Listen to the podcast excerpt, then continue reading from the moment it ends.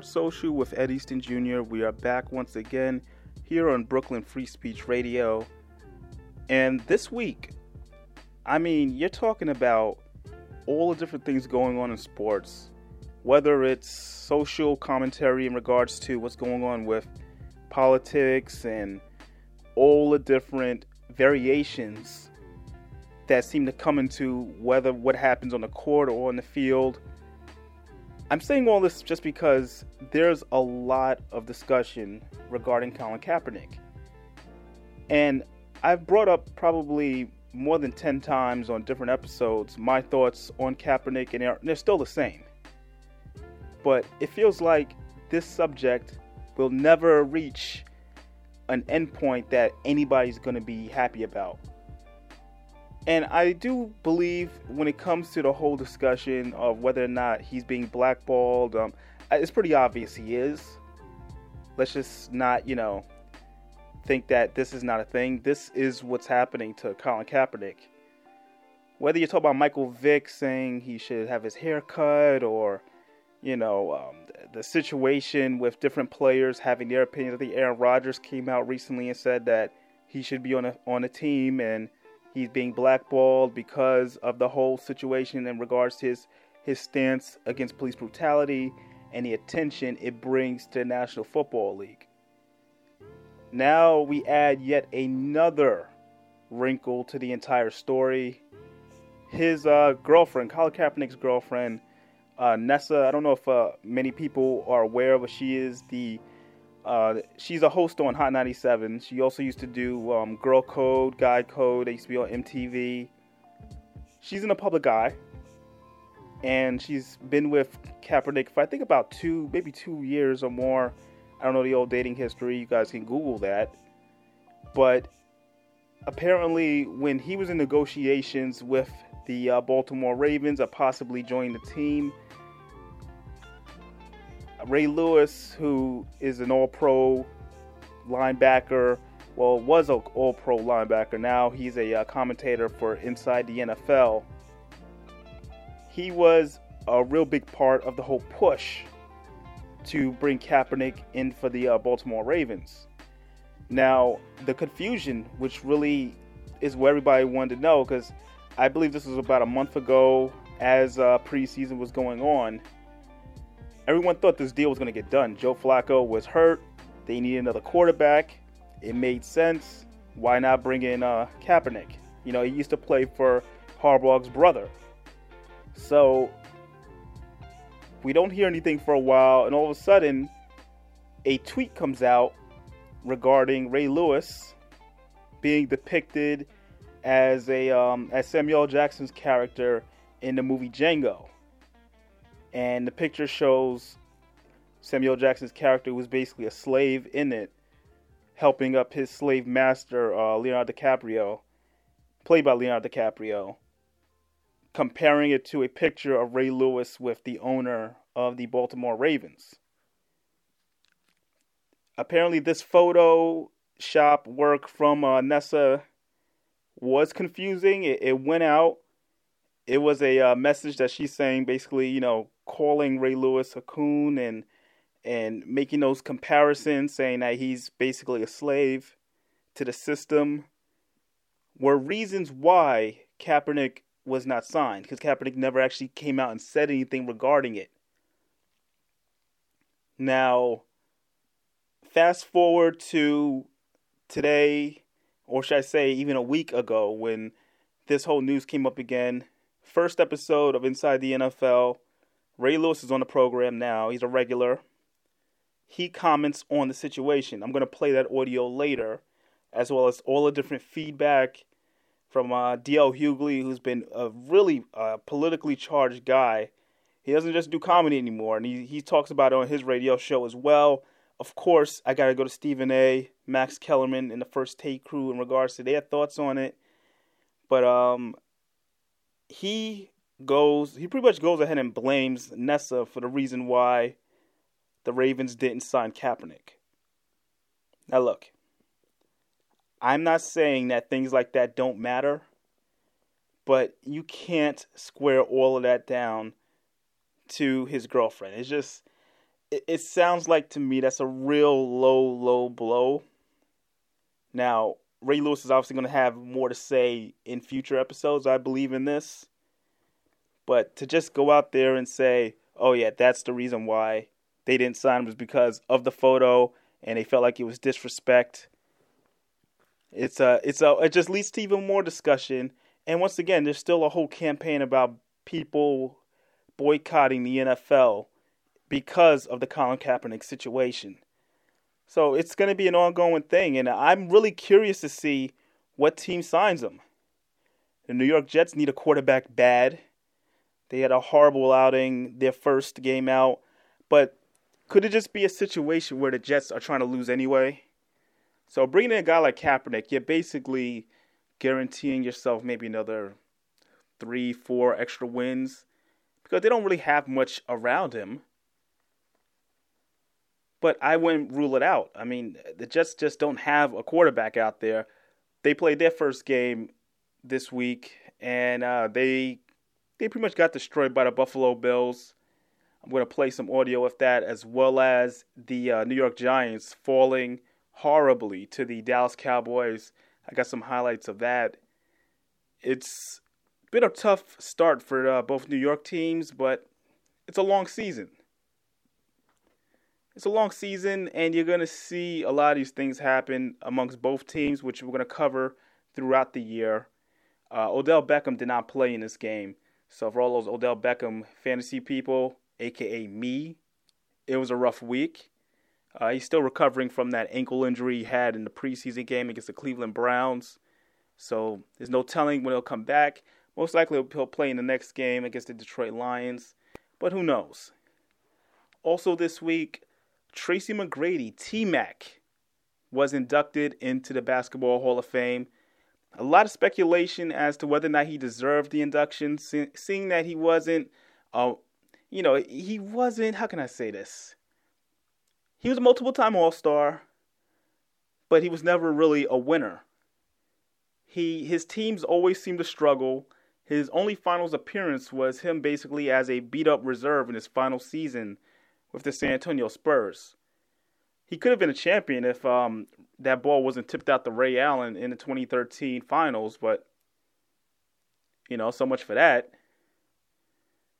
But uh, he earned a lot of respect around the league, and at 38 years old, is a Hall of Famer. So I'm one of those people that I've always kind of double, you know, I, I, always like to see, okay, what makes a player Hall of Fame worthy? Is it just the All Star appearances? Is it the scoring titles? Is it winning? The criteria seems to always change because I, I look at the stats and I think, man, his his scoring ability was amazing. He he got a couple of All Stars, never was an MVP. The two scoring titles is amazing But you leave a guy like Chris Webber off. And it got me thinking is Chris Webber still being punished for what happened in Michigan? The whole scandal and everything, and them having to forfeit the Final Four opportunities they had those two years with the Fab Five. It, that's still a mess. Let's put it out there. That whole story, still one of the best 30 for 30s and documentaries of all time. If you haven't seen it yet, what's wrong with you? It's really great. But Chris Webber passed over. I think he'll eventually get in, but to have Tracy McGrady go in over Chris Webber, that's a bit of an odd situation for me, and I'm still taking a while to, to digest that one. But anyway, I'm going to play Tracy McGrady's entire speech. It was really good. Uh, I think people will take a lot from it because he does focus on whether or not he deserved to be a Hall of Famer. And and I, liked a lot of things he said. I thought it was really really well done. And I also want to point out he was a New York Knick for 24 games. I wrote a great article about it on Hoops Habit. It also you might see it filtered over to uh, Bleacher Report and Sports Illustrated. Thank you to everybody that's been, you know, reading it. I got a lot of great feedback from it. It is very much appreciated. But I had to point out his 24 games in New York they meant something for that moment, even though it was just a small moment. speaking of moments, this one was actually a pretty big one for her. Sloane Stephens finally wins her first Grand Slam. The 24 year old, you know, let, let's put it out there. She's constantly been like overlooked. She struggled a lot, and I I just didn't see her actually being one of the elite tennis players out there. And I have to focus on the fact, yes, she is African American. Yes, that's something people do look at, and they think about, oh, Serena Williams, Venus Williams, who really have had their little multiple problems with her in the past. You know, she's been critical about little comments about Serena, and they had like a small little rivalry. But I'm hearing it, it was just something small. But you talk about now Sloane Stephens being younger. She actually beat Venus in the semifinals, goes on an amazing run, wins her first Grand Slam title. Is it now time to show her that respect and maybe passing of the torch? This is the this is the question you have to ask when it comes to tennis. So, Sloane Stephens, you know, congratulations to her. She comes out the uh, victor. And moving forward, what happens with her career? Does she become that main person to to watch out for? Because after winning a Grand Slam, you know, championship, you're no longer the underdog. You're no longer the upcoming star. You are now the star. So, Serena just had her baby as well. Congrats to her and her fiance. So it seems to be such a um, interesting transition in the world of tennis. Maybe the Williams sisters are done. Maybe Sloane Stephens, you know, Madison Keys, maybe they are the future. These are thoughts. It was great to see four American women in the uh, semifinals for U.S. Open. It was very different. Shows the American tennis is still good. Uh, on the uh, on the men's side, it was business as usual for uh, for Nadal. Like Federer got got pretty much got waxed early. I was really surprised with that. But uh, it, it was it was basically what you're used to seeing. That's why the big story had to be the uh, women's tournament. Cause yeah, Sharapova coming back. You know, you, you had all these different storylines going on. It was a, it was fun to watch. So for everybody that was in Queens, it was uh, definitely a good time. So congratulations once again to Sloane Stephens, and I'm gonna play. She has some funny comments in regards to her uh, her winning her check, because everybody gets like their winnings, and as a champion, she made a couple million. She was uh, very uh, candid and uh, and pretty funny about it. So could have played that audio as well. And like I said, it's just a great show today. Just gonna have a good time. If you have any thoughts, always hit me up on social media at Ed Easton Jr. That's on Twitter, Instagram, and uh, just let me know what you think. So it's uh it's just a lot of fun when people give their feedback, and I have gotten some feedback recently. And yes, there will be more guests on the show. We've been having a good streak of them, but uh, today, because of everything that's been going on the past week, I did want to focus more on the sounds of just not only the games, but the great speeches, the great things that you hear out there in the media, because that's what Sports Social is all about. It's about what's going on in sports socially that everyone's talking about. Yeah, there it is. That's the full definition. And uh, once again, I thank everybody that continues to tune in and support. So uh, what I'm going to do is take a break. You're listening to Sports Social with Ed Easton Jr. here on Brooklyn Free Speech Radio.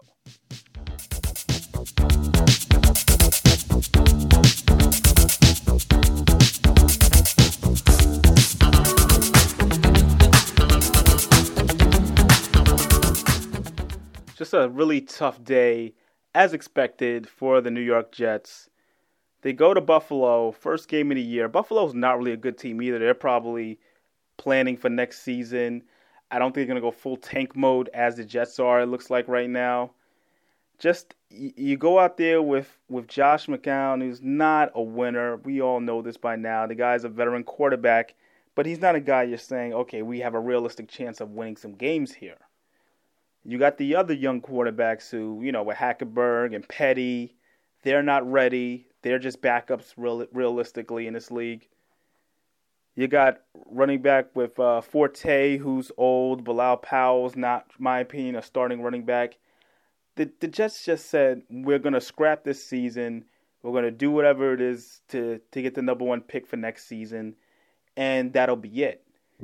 So, their first game in Buffalo, it gave you an example of what the Jets are about. There's actually one play in this game which uh, made me laugh, made most people laugh. I think it even made the Come On Man segment for uh, ESPN. There was a a turnover. Jets are running back the other way. One of their players has a pretty much a free lane to a touchdown. One of his teammates runs right into him and tackles him. Not another, not another like uh, opponent. Nobody on the Bills really knocked him down. It was his own teammate that stopped him. It basically was a perfect example of what the season's going to be. Todd Bowles, I hope you keep your job if you go 0 16 because this isn't on you. This is the team they gave you. And uh, just listen to these highlights. The great Kevin Harlan on the call. It was a interesting experience. So Jets fans, if you want to relive this, by all means. Tolbert. Dawkins with a block, the left tackle. Look at him. Hopped his way into the secondary, brought down by Brooks. 14-yard pickup. This is a good matchup down here. Mm-hmm. McCoy on the linebacker. You see it. Taylor sees it. Touchdown. But it goes to Clay. One-yard touchdown throw. And the Bills on top with 11.26 to play in the first half. Well, you look at Charles Clay, the leading receiver for the Bills a season ago with 54 receptions. Kearse on the move. McCown caught. That's grabbed by Tomlinson downfield, the tight end, Eric Tomlinson from UTEP. Guy who knows what to do in critical situations. Look out! On second down and one, they came from the wing. Jordan Poyer, third and 12.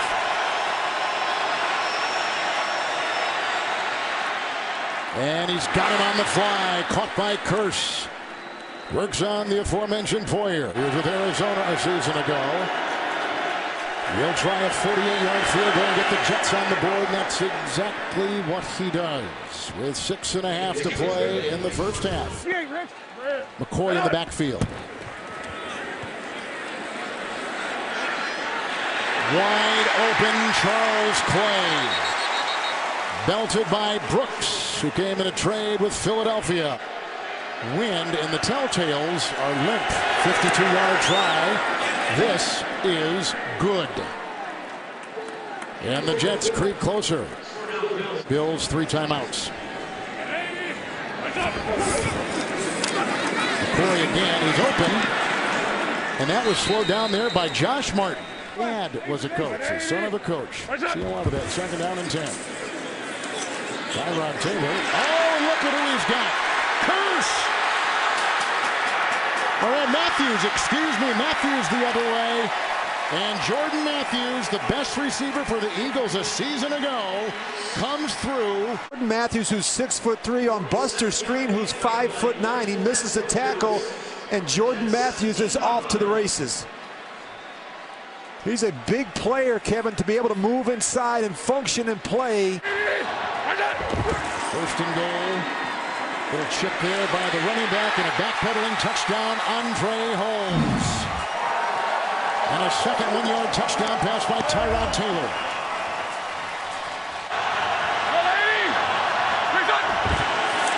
McCown touchdown. A one-yard touchdown quarterback sneak by 38-year-old Josh McCown. For the Jets. Second down nine to bring the heat. Hughes is blocked. And on the move, they got Ty. Second and goal at the one. Tolbert. Touchdown.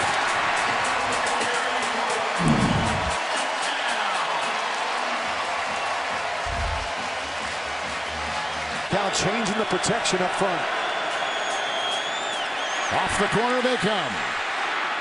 And they go up for it. Was it picked off? Although Anderson comes up with the ball. And Poyer was there. The tie goes to the receiver. It's caught by Anderson as he is jousting with Jordan Poyer. Look at this effort, though. Poyer has it. You see Robbie Anderson, he's got his hands in there. He's trying to rip it out. And he doesn't give up once they hit the ground.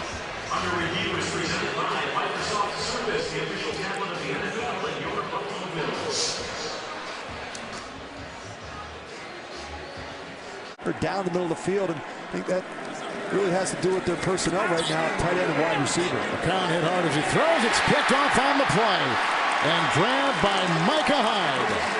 Fresh off a five-year, $30 million contract. Second interception thrown by Josh McCown. That seals it for the Buffalo Bills. The Jets out of timeouts. To Kansas City and Miami not playing this week because of Hurricane Irma. Not a good decision, obviously, by Josh McCown. He gets a little bit of push up in his face, but Micah Hyde, Kevin, they really liked him in free agency. They liked his versatility, the fact that he can play at all three levels of the defense. Not easy when there's constant change around a young quarterback. We talked about fourth different system for him in four years, third different coordinator here in Buffalo. He's bought in. He's bought in. He's learned the system. Now, the New York Giants head into the season, all these expectations. They're supposed to be Super Bowl contenders. They have this explosive offense. They just acquired Brandon Marshall. They upgraded at wide receiver. They upgraded at tight end with Evan Engram being your uh, new tight end, rookie. He may have blocking issues, but he can score, you know, touchdowns, has all these great other abilities. Defense is still good. It was solid last year. You got all these returning players all this positive energy on the Giants side. And then we get the news that Beckham can't play because he's still injured. But yet, we're still optimistic because we got Brandon Marshall. We felt good about Brandon Marshall. Why shouldn't you feel good about a guy like Brandon Marshall, who's one of the best wide receivers over the last five to six years? So then, the Dallas Cowboys are the first team on the schedule. Optimism, right? We beat Dallas twice last year. And I'm saying we because I am a Giants fan. I own that. I'm a Giants fan. It's fair.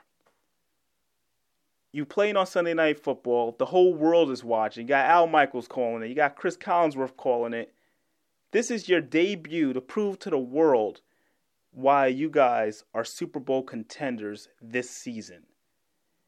And we just didn't get that as Giants fans. We got a team that still had horrible problems on the offensive line. Eli had no time to throw the football. You got players just just didn't look like they were in sync. I mean, it scared me the, mo- the most really when you have Eli Manning and and Brandon Marshall just never seem to have any type of chemistry. It's like did they did he really get a chance to work at all in training camp or in practice? It was a very scary sight and the team only managing three points is that's pitiful. That's disappointing. It has to be better. And you guys are going to hear from the highlights just a little bit of what was going on between the Giants and the Cowboys during week one. Second and seven out from the 13 yard line.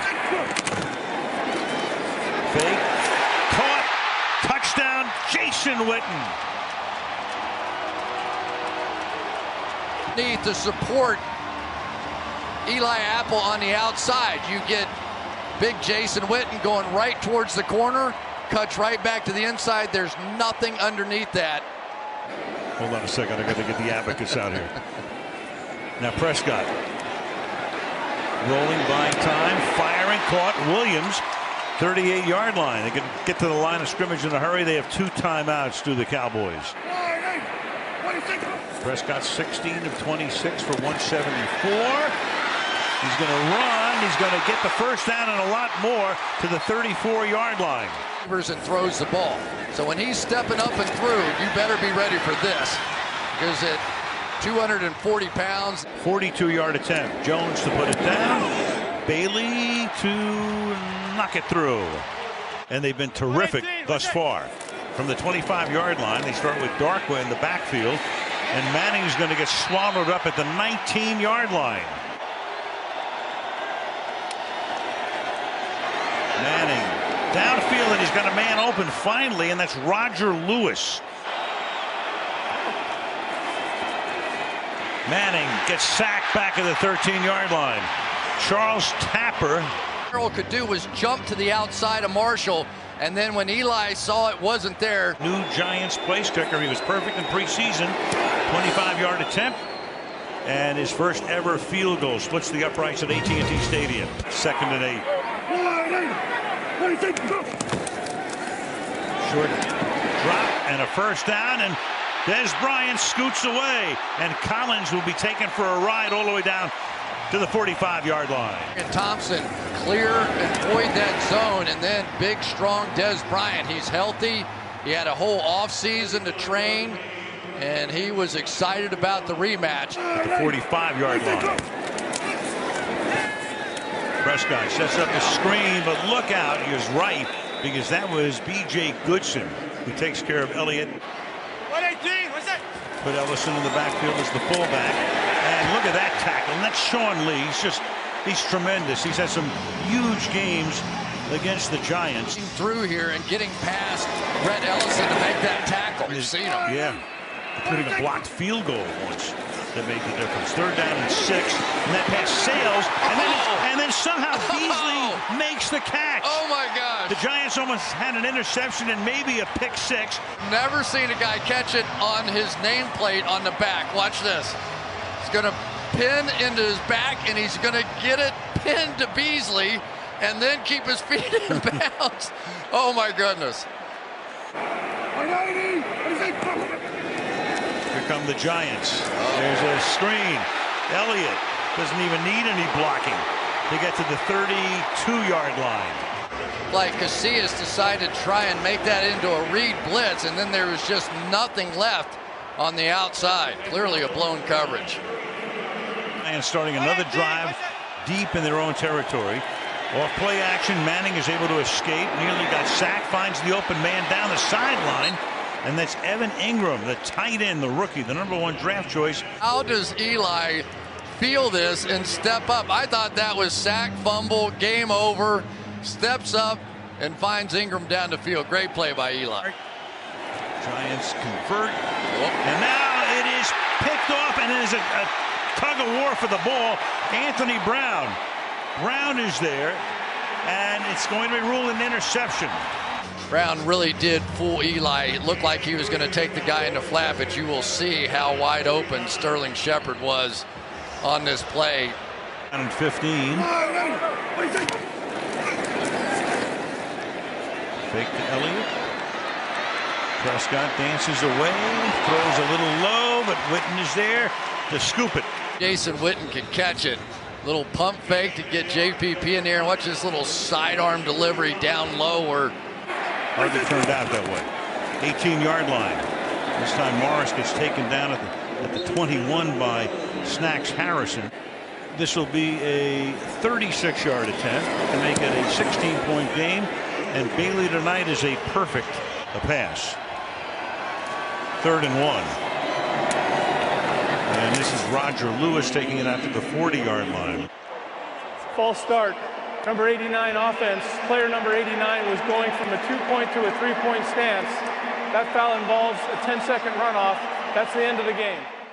Sports Social with Ed Easton Jr. We are back, and I want to focus now this part of the show with some more sounds and the main things that I want to focus on, obviously, is Tracy McGrady's speech at the Hall of Fame.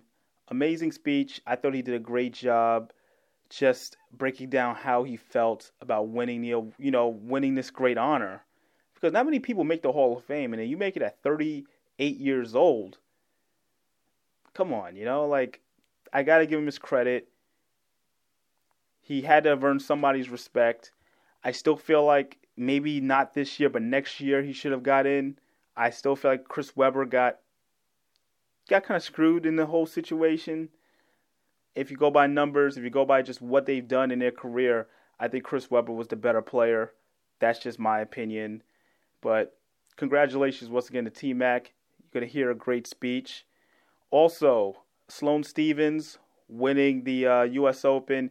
You'll hear her speech afterwards and how she talks about getting the big money and it, it, was like I said, it was a great turning point. Maybe this is the new future of tennis. Who knows?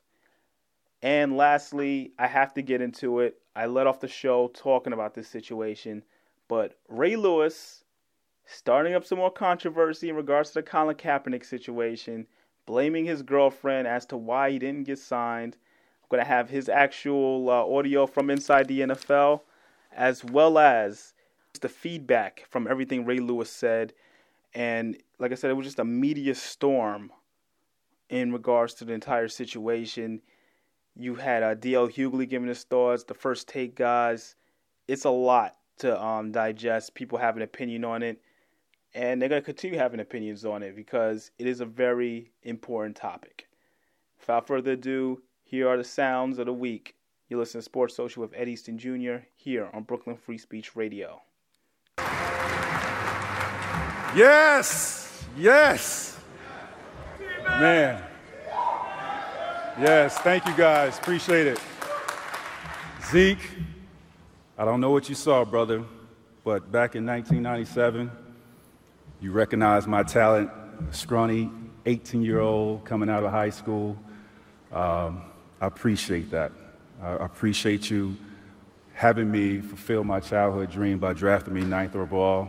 Uh, that meant the world to me. And the first year didn't go so well. The first half of that year didn't go so well, uh, as you know.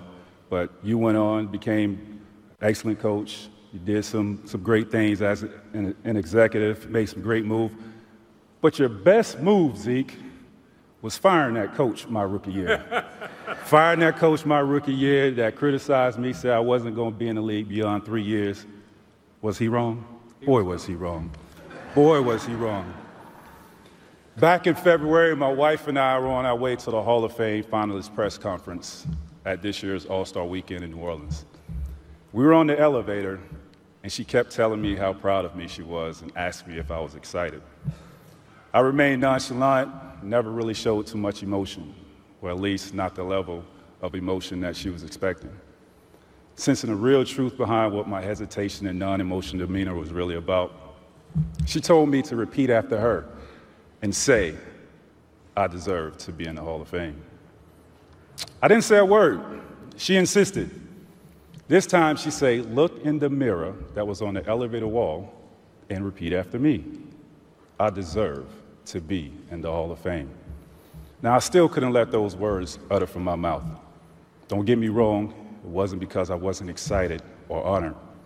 However, truth be told, I didn't want to allow myself to get too excited.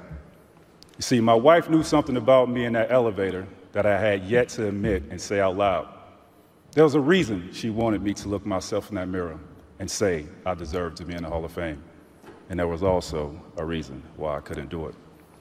In those split moments that she asked me to state out loud that I deserved to be in the Hall of Fame, I had a zillion thoughts in my mind why I didn't deserve to be it. I started thinking of all these NBA greats who had accomplished so many great things. And then I began comparing myself to them. It's way too easy to focus on what you don't have and what you didn't accomplish. But I'm grateful for those people that saw in me and believed in me, just maybe when I always didn't believe in myself. People who actually saw the man and not just the athlete. One thing I've learned in those 15 years of playing is the power of perseverance, faith, and pushing through even when the odds are against you. Even when they said you wouldn't last three years in the league. Even when your work ethic was criticized, and even when you come from nothing and enter into the amazing world of the NBA without a name, without a track record, and without any proof that you deserve a chance. I'm grateful for God to bless me with amazing gift and talent and entrusting me with it. In addition, I can't leave this stage without thanking the NBA you have sent me to places around the world I never knew existed. Just a small town kid from Auburndale, Florida, that traveled the world a few times and in my life became richer with everybody I met along the way. Thank you to Adidas. I'm proud of what we accomplished together. We sold a ridiculous amount of shoes, and we're not done yet. We're not done yet. Thank you to every basketball organization I ever played for, every coach I played for Doc Rivers, Butch Carter, I appreciate you guys. And to the fans, both in the States and around the world, forever loyal. Never stop believing in me. You gave me way more than I ever can give you. I am so grateful for all of my teammates, but I, highlight, I have to highlight those teammates who have impacted my life and made me a much bas- basketball player. Thank you, Yao Ming, Dikembe Mutombo, Grant Hill, Darrell Armstrong, Doug Christie, Vince Carter, Dee Brown, Charles Oakley, Muggsy Bogues, Kevin Willis, Jermaine O'Neal, Dell Curry, and Antonio Davis.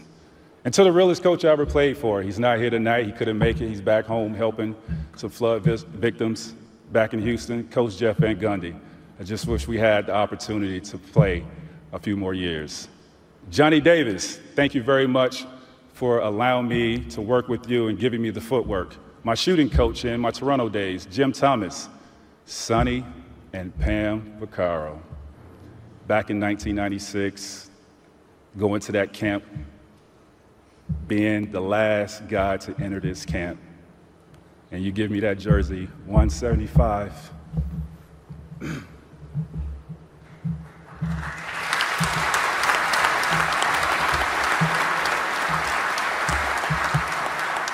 One seventy-five.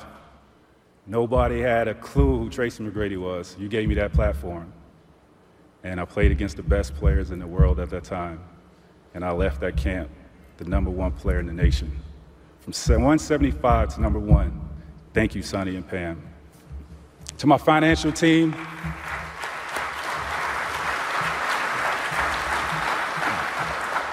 it's, to be all right, Sonny. To my financial team, thank you guys. Made a lot of money in my playing career, and you don't care of it. I appreciate that. To my agent, Arn Tellem, Bob Myers, thank you guys. To my attorney, Tim Hoy, I appreciate you. My assistant, Elisa Grable, 20 years, thank you for organizing my life and my family's life.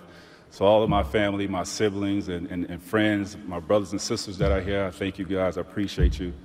Mom and grandmother, two women that kept me out of the streets of a drug infested neighborhood. You know, one thing I, my grandmother instilled in me was patience. While all the other kids were out playing, I had to leave the, the house in the wee hours in the morning to go fishing with you for 12 hours. Being on that lake, bonding with my grandmother, taught me patience, endurance, and the ability not to sweat what I couldn't control. And you know one thing that you always did who was on that boat, whenever you wanted the beer, what was your sign? That's what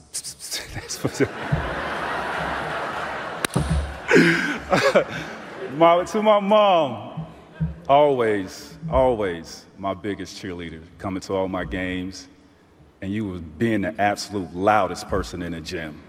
And, and even when I was a professional, you was the loudest person in the gym, and 20,000 people, I hear your voice. Thank you very much. Uh, but what you taught me is not to be that to my kids, so I appreciate that. Until my four beautiful kids, Layla, Lacey, Layman, Layden, Remember this your character is always much more significant than your reputation. Never forget who you are. Never forget that, and that you belong to God. You belong to God.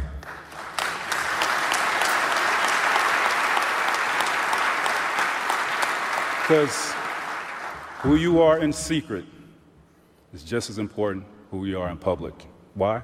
Because God sees both. Don't forget that. To my wife, who I've been with for 20 years, God has given me a woman that has proven to be a beautiful mother, a wonderful wife, and an amazing friend, and I thank God for you every single day. I love you.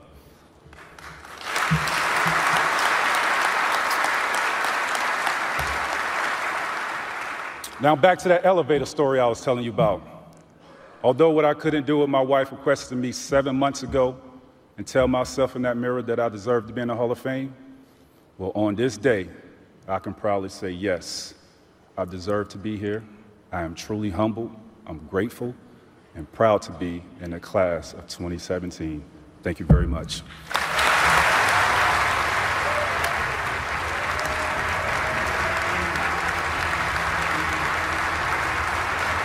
Yeah, definitely. I didn't when I had surgery, I was not thinking that I would be anywhere near a U.S. Open title, nor did I think I was going to be anywhere near the top 100.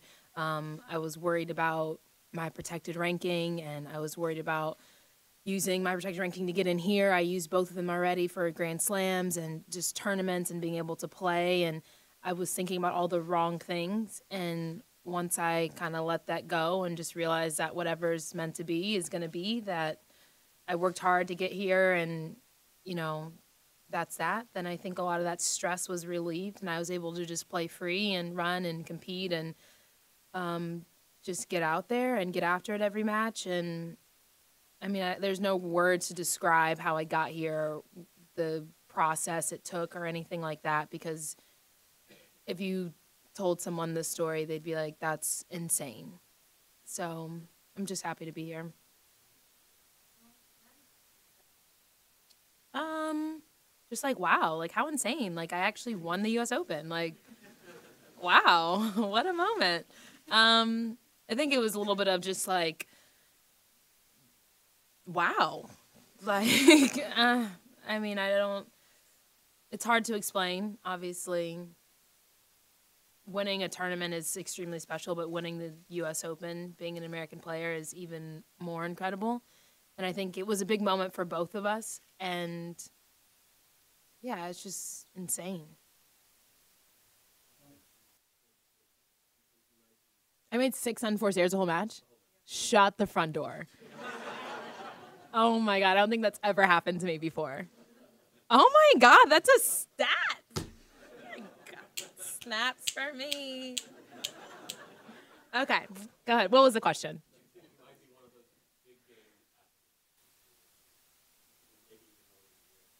Uh, maybe. Yeah. I mean, obviously, it's a big moment, incredible moment for me, and um, I was very, like I said, I was nervous, and before the match, I was super nervous. But once I got out there, I I felt a lot better, so that was good. And I just tried to stay calm and uh, keep my composure and run every ball down. That was it. Super simple.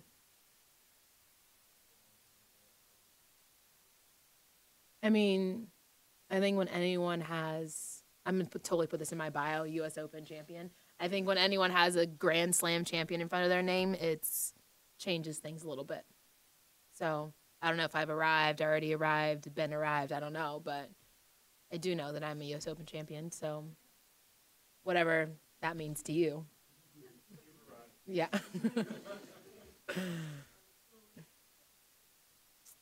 I don't know. I think it'll be super cool. I think one day I'm gonna like be able to show my kids that I won the U.S. Open. That's cool. Like, how many people can say that? Not very many. And they already engraved my name in the locker. Like, hello. This is awesome. Yes. A lot of them, apparently. um, yes, we are having a little celebration, and she is coming. So.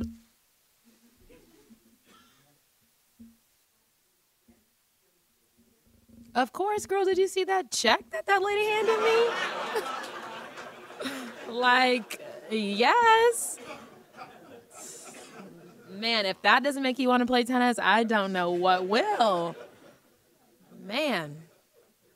So, yes, definitely. And Maybe you have. Yeah, no, and to your point, when me and Steve Bisciotti was talking, this is what we're talking about, Judy.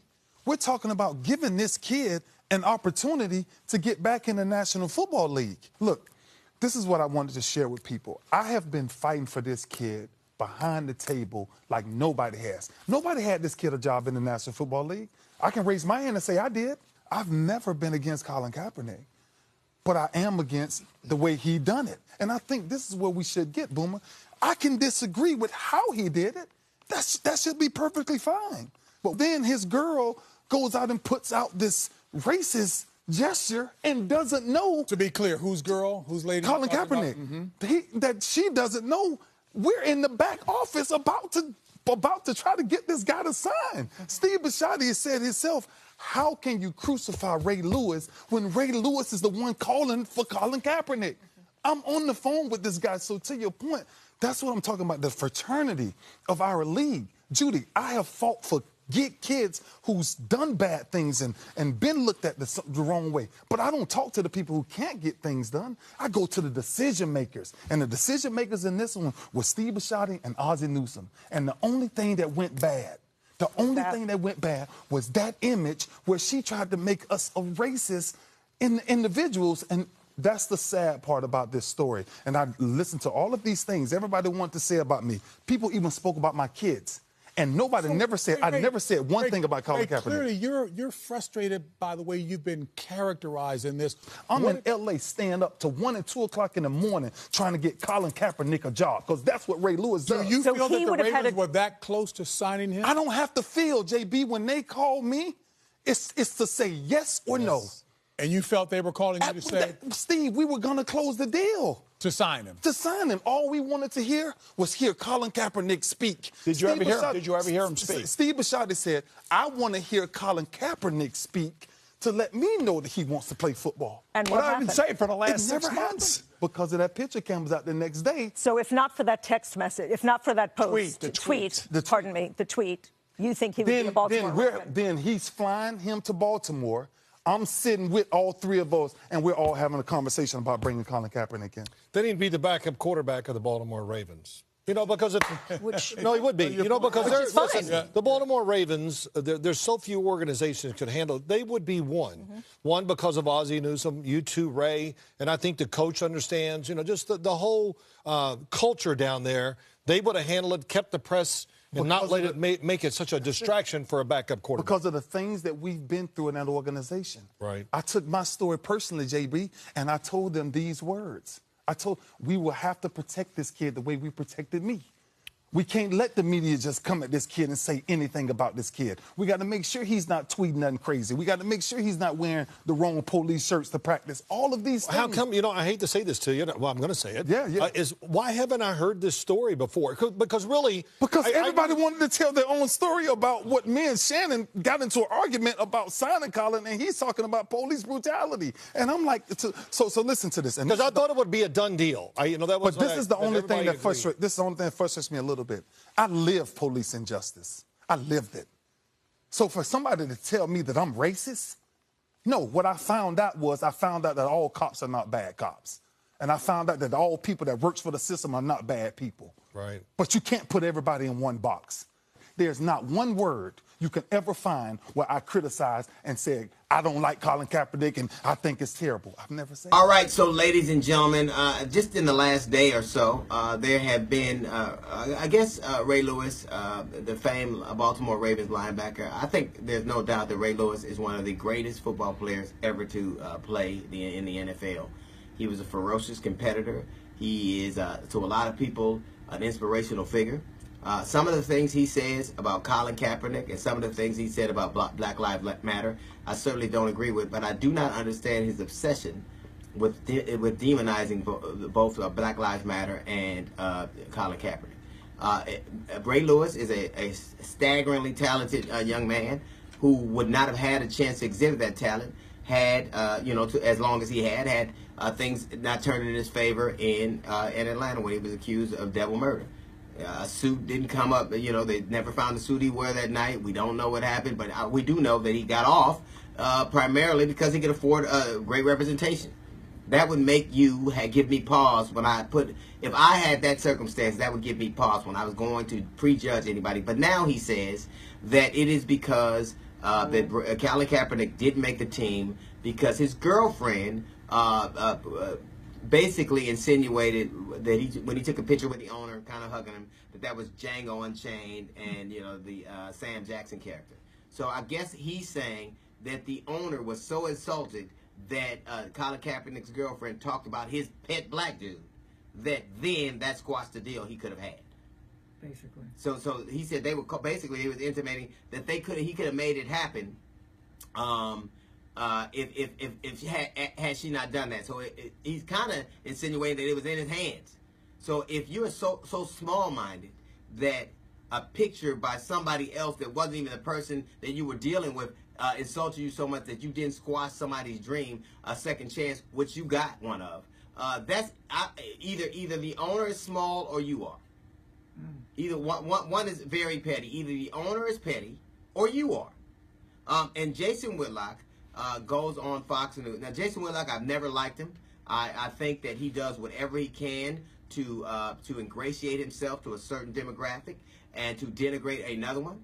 Uh, I, when he, had a picture on his show uh, of a white guy with a big natural giving a black power fist uh, sign. You got to see the picture, and he basically says, "Thank you for dropping by the studio, Cap." Now, if it were anybody else doing that, people would be clamoring for him to be fired. Now, to me, somebody has artistic expression; they can do what they want. I claim that now. I think Jason uh, uh, Whitlock has the right to express himself any way he wants. Uh, uh, but to me, that was not funny, and it played into the narrative that I've always believed about him. He denigrates one so that uh, uh, he ingratiates himself to another. I would say it's beneath him, but nothing's beneath him. So you know, I, I tend to just ignore Jason what, what like kind of like he does vegetables. but what has happened now is when Whitlock and Lewis say things, the same things that they say that only seemingly uh, they only say to curry favor with a certain demographic. And I want look, I can't. I, I listen. I can't know what's in Ray Lewis' heart, and I can't know. Uh, I know what's in Jason Whitlock's heart: cholesterol. I know that. Uh, I know what's in his heart: plaque. I know that, but I don't know what's what's, what's their motivation. I can say this: when they say the things that they say, I cannot, uh, you know, ascribe motive. I cannot tell you why they did it, but it gives comfort and aid to people who are inclined to believe a certain thing about us. It gives comfort and aid, comfort to an idea that somehow Colin Kaepernick was subversive. Sometimes, somehow Colin Kaepernick was was horrible. Sometimes, uh, somehow Colin Kaepernick broke a norm. That he broke a law. That he is to be shunned and outcast and and men, uh, to, to me, who've had a certain experience, should be the last ones to point the finger at somebody like that. Whether you like it or not, Colin Kaepernick would have been there when Ray Lewis was in his situation. Colin Kaepernick would have been there when Michael Bennett got jammed up by the police after the McGregor uh, uh, uh, uh Floyd uh, Floyd Mayweather fight. He got jammed up by the police. All he wants is for people to be treated fairly by a system that has never done it before. So if you, it, it, it, just stands to reason that this vitriol and hate that you both level, both of them level at Black Lives Matter and Colin Kaepernick comes from somewhere I can't understand. I would not ascribe motive to them. I can't tell you why they do it, did it. I can tell you that it hurts people who are only trying to make sure people are all right. I want to thank folks for making my job a lot easier because I think I'm going to be on the phones considerably less since I literally came on first take, reported exactly what Ray Lewis said, quoted him as saying it to me right in front of you, Max. But SportsCenter is running it like this breaking news. I mean, I reported this a few weeks ago, literally saying I just got off the phone with Ray Lewis an hour ago, and here's what he said, and here's why. But that just got ignored. so, so, yeah. so, so, so, you know what? Why, why bother working the phones? Why even bother? I'm gonna save myself some work in the very near future. I'll come on first take a bit more energized. Okay, that's an aside. Now back to this issue. Let me be very, very clear. If I Stephen was Steve I want to say one thing about that. I want to say one thing about that. Sometimes if you don't toot your own horn, there's no music. There we go. That is true. It is yeah. true in that case. And I usually don't like to do that, but with my reporting, it ticks me off because it's a lot of work. But that's a different story for another day. Here's the deal. If I was Steve Bisciotti, I wouldn't have signed Ray Lewis either. I want to sit up there Colin and I'm going to do something. I'm sorry, yeah. that's not Colin Kaepernick. I meant yeah. Colin Kaepernick. I apologize. I would not have signed Colin Kaepernick either. Let me be very, very clear. For once, I'm going to be a black man who puts myself in a white person's shoes. I am white and I'm a billionaire. And despite this shrapnel of criticism that's been aimed in this player's direction, despite the 1 in 10 record, completing less than 60% of his passes, being hurt, basically out of the playoff picture for the previous two years, not really having an abundance of offers available to him, I'm thinking about signing this guy to my team. I'm thinking about bringing him on board. I reach out to my man Ray Lewis because he was a star for my franchise for many years. He's going into the Hall of Fame, one of the greatest linebackers in the history of football. And while we're in the office talking about this guy, I see a tweet that comes from his girlfriend depicting me as a slave owner and Ray Lewis as a house slave when this dude was in the back room trying to get the man signed. I'm not signing that, brother. Go kick rocks. You can get the hell up out of here. I don't give a damn about all that. You gonna go somewhere. You Stephen don't have A, to. even you, though you, it was you, his um, girlfriend and it wasn't I him, don't it care. still I bothers don't you that much? It's on, it's on you. It's Okay. on you. It's on you. You know why? Because she didn't just issue the tweet. We heard nothing from Colin Kaepernick. We heard nothing that said, wasn't me. We heard nothing that said, I don't vibe with that. I can't control my lady. She's a woman. She's a grown woman. She has the right to do what she want to do, but that's not how I feel. We saw nothing of the kind. We saw nothing but silence, conspicuous silence, which gives me the impression that A, you agree, and B, you would sit up there and be totally cool with her going a step further and doing things like that in the future anytime she disagreed with something. Okay? And it's not about a woman, it's not about a man. When you are together, you're as one. And when you do things, it's a reflection on the person that you're with. Because the reason why we know about her is because she's his girlfriend. Just like we, you know, you you, you look at it. at- Wait, at one, Bill Clinton. one thing though on that, she I think she's a host on Hot 97. She does have her That's own not- career, her own name. not- so she she is a public figure as I'm well. Not, hold on, I'm not implying that. I'm saying as it pertains to Colin Kaepernick. I'm not questioning her cachet, her credentials, what she's accomplished. Stephen I'm A. talking about for the purposes of an NFL discussion. Colin Kaepernick is what him taking a knee obviously created a, na- a national maelstrom. All I'm saying to you is this: when you take those things into consideration, okay, it's just listen. I've said this before, and I'll say it again. Bill Clinton was the former president of the United States. When Hillary Clinton was running, you know what he had to do? He had to take a step back. Why? Because she's the one running for president, not you. Colin Kaepernick is the one in the middle of this storm.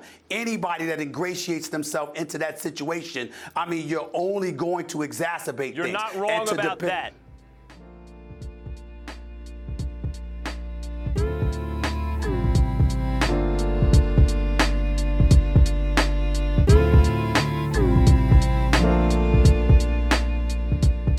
Want to thank everybody for tuning in this week and remind you once again hit me up on social media at Ed Easton Jr. on Twitter, on Instagram. I'll tweet you back, I'll hit you back. I really enjoy the feedback.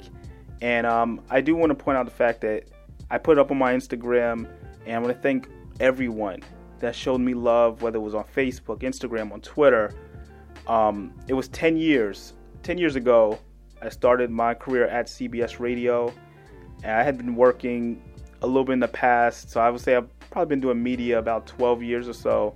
But for the last 10 years, I've been a member of, T- of CBS Radio, and the anniversary just happened. And I want to thank everybody that showed me love, that really just supported me throughout this whole journey. And it's really, um, it's really been fun. It's been crazy. It's been hard, and it's still far from over. And I got plenty more to give. So I'm thankful, and I just want to say thank you for all the love and support, as well as to listening to this show today. We'll be back next week as usual. You've been listening to Sports Social with Ed Easton Jr. here on Brooklyn Free Speech Radio.